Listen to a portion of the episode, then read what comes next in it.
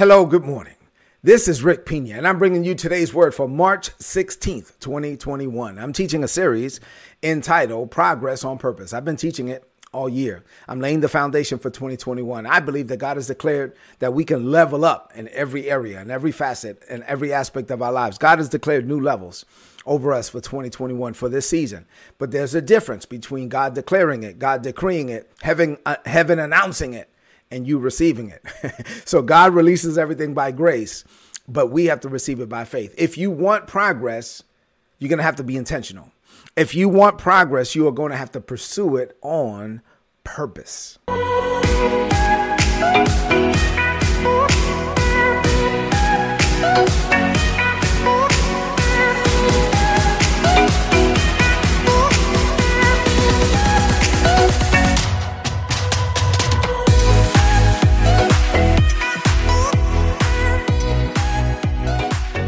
All right, so that said, uh, let's get into the message for this morning. I've been teaching this series entitled Progress on Purpose, like I said, and I've been uh, laying a foundation. I said that I would cover mm, pursuing progress on purpose in five areas. Number one, spiritually.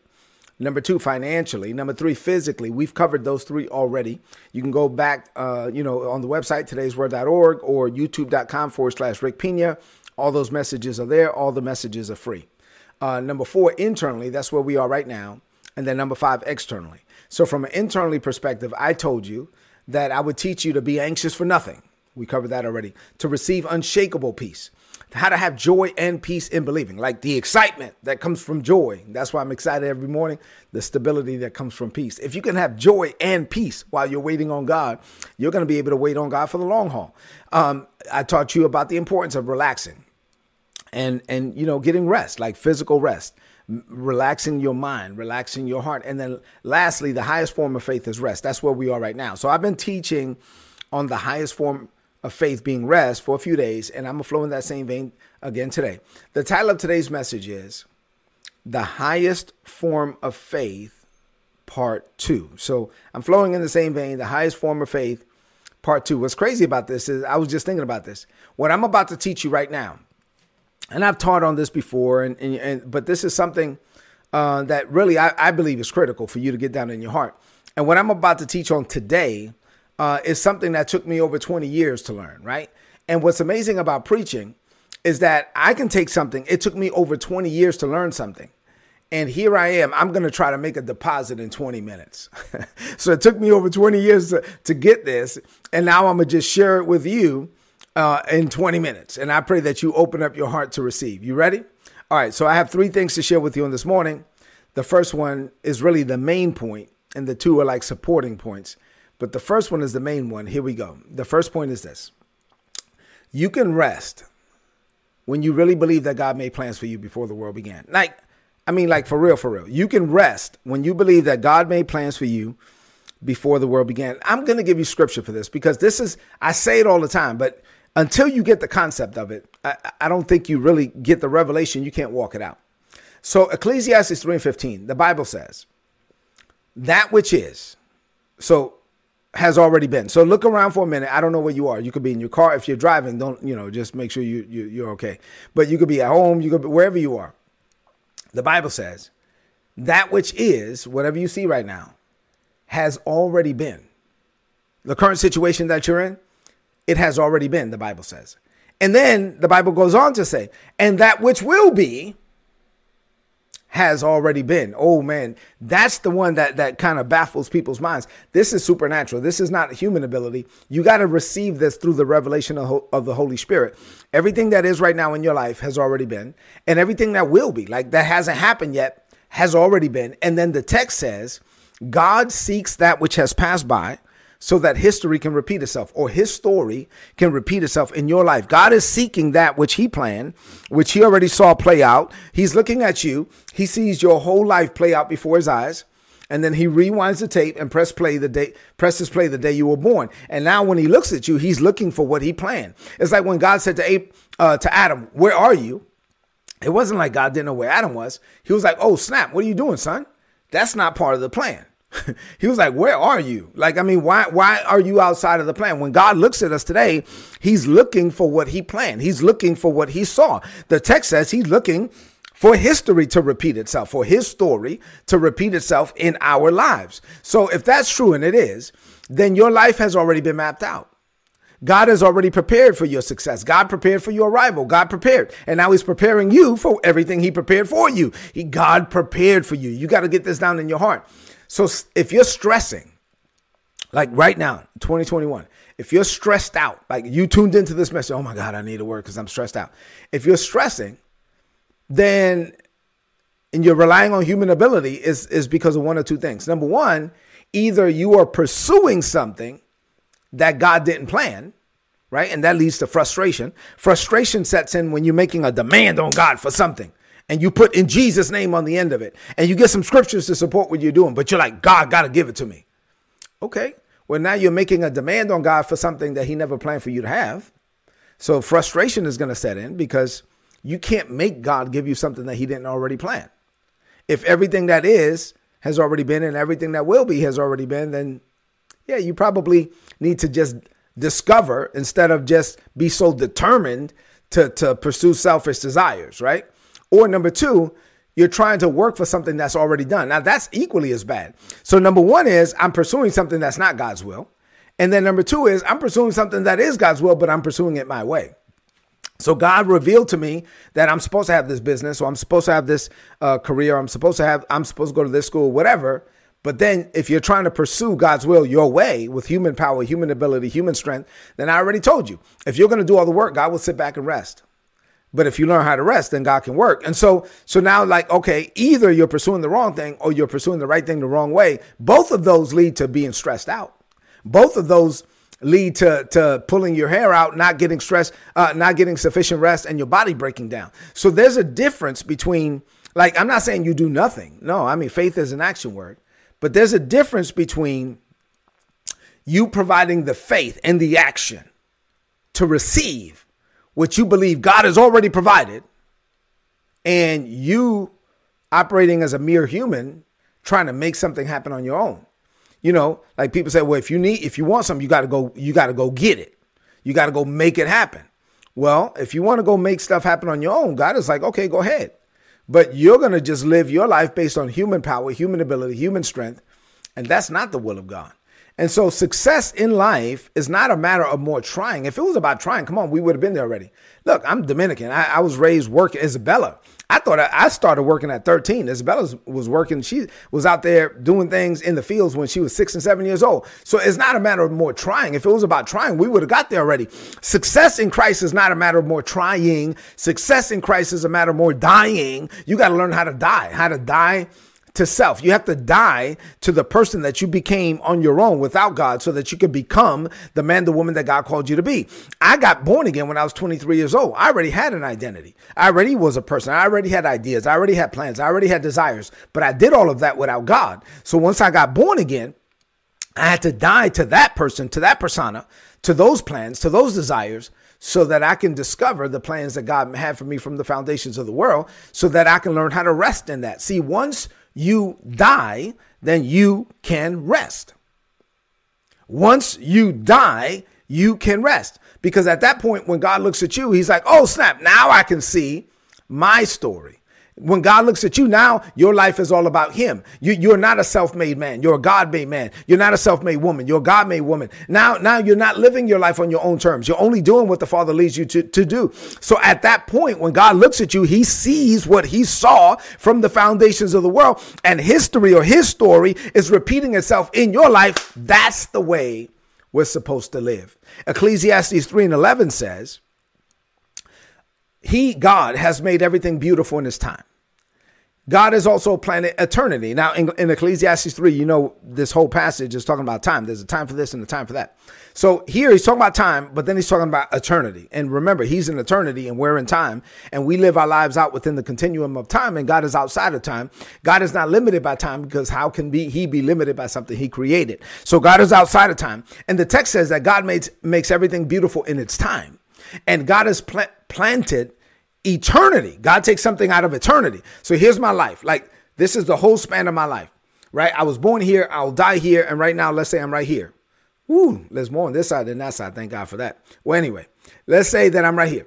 God will snatch something from over here, like in my future. It's future to me, but past to him. So God will snatch something out of my future. It's future to me, but past to him. And then God will reveal it to me.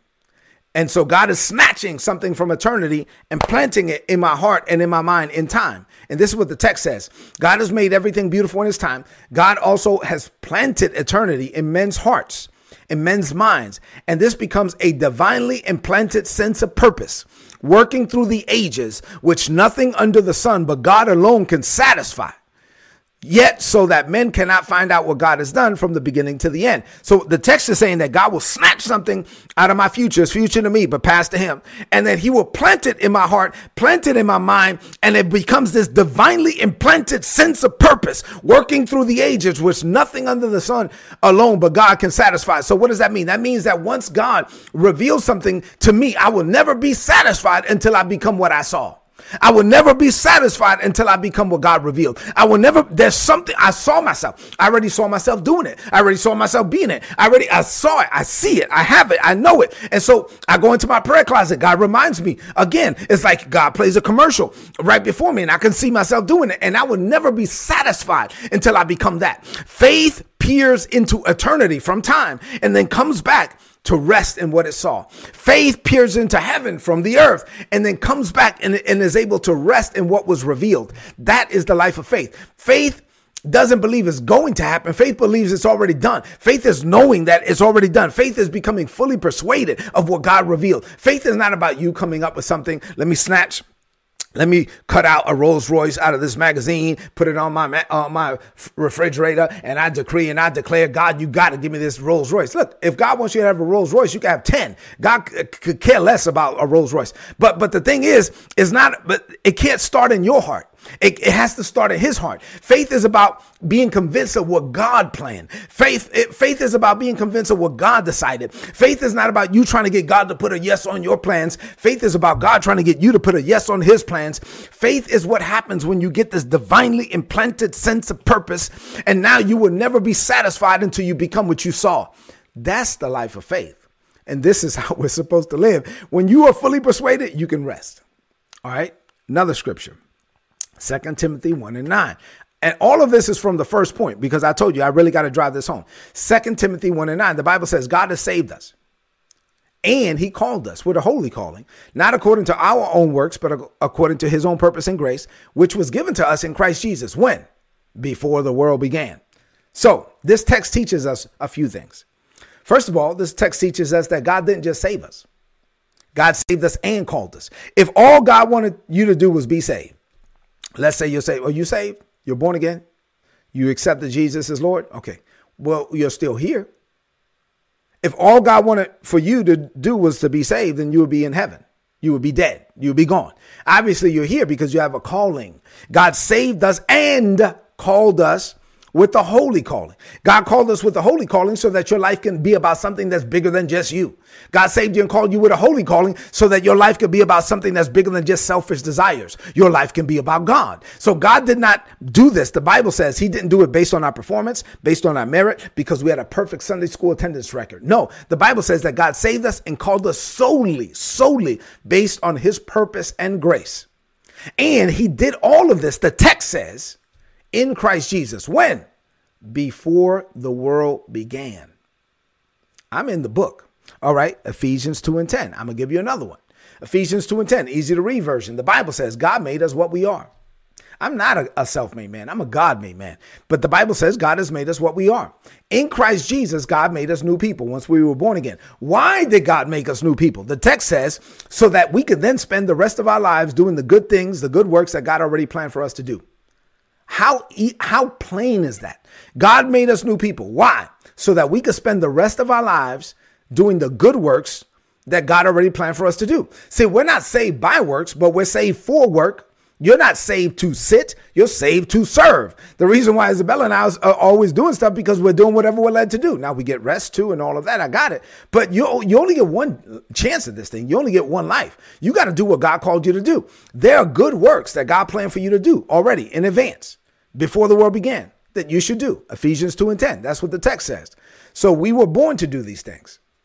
Once you discover that I'm born to do this, I'm born to do that, then that means that I have the grace to do it. God will never expect me to do something he has not equipped me to do. And because he expects me to do it and he equipped me to do it, then I'm going to do it, but I'm not going to do it being stressed out. I'm going to do it resting while I'm working. I'm going to be working while I'm resting because I know that God already prepared me for it and it's already done. You got it? All right, number two. I told you three points. Uh, I have number two. So the next two is not going to be as long, but the, there's like supporting fires. All right, number two. You can rest when you are fully persuaded of what God promised you. You, you got to be fully persuaded. Truly living by faith means that you have accepted God's word, you are led of God's spirit, you are resting on what he promised, and you're only doing what he tells you to do. That's it. That's the life of faith.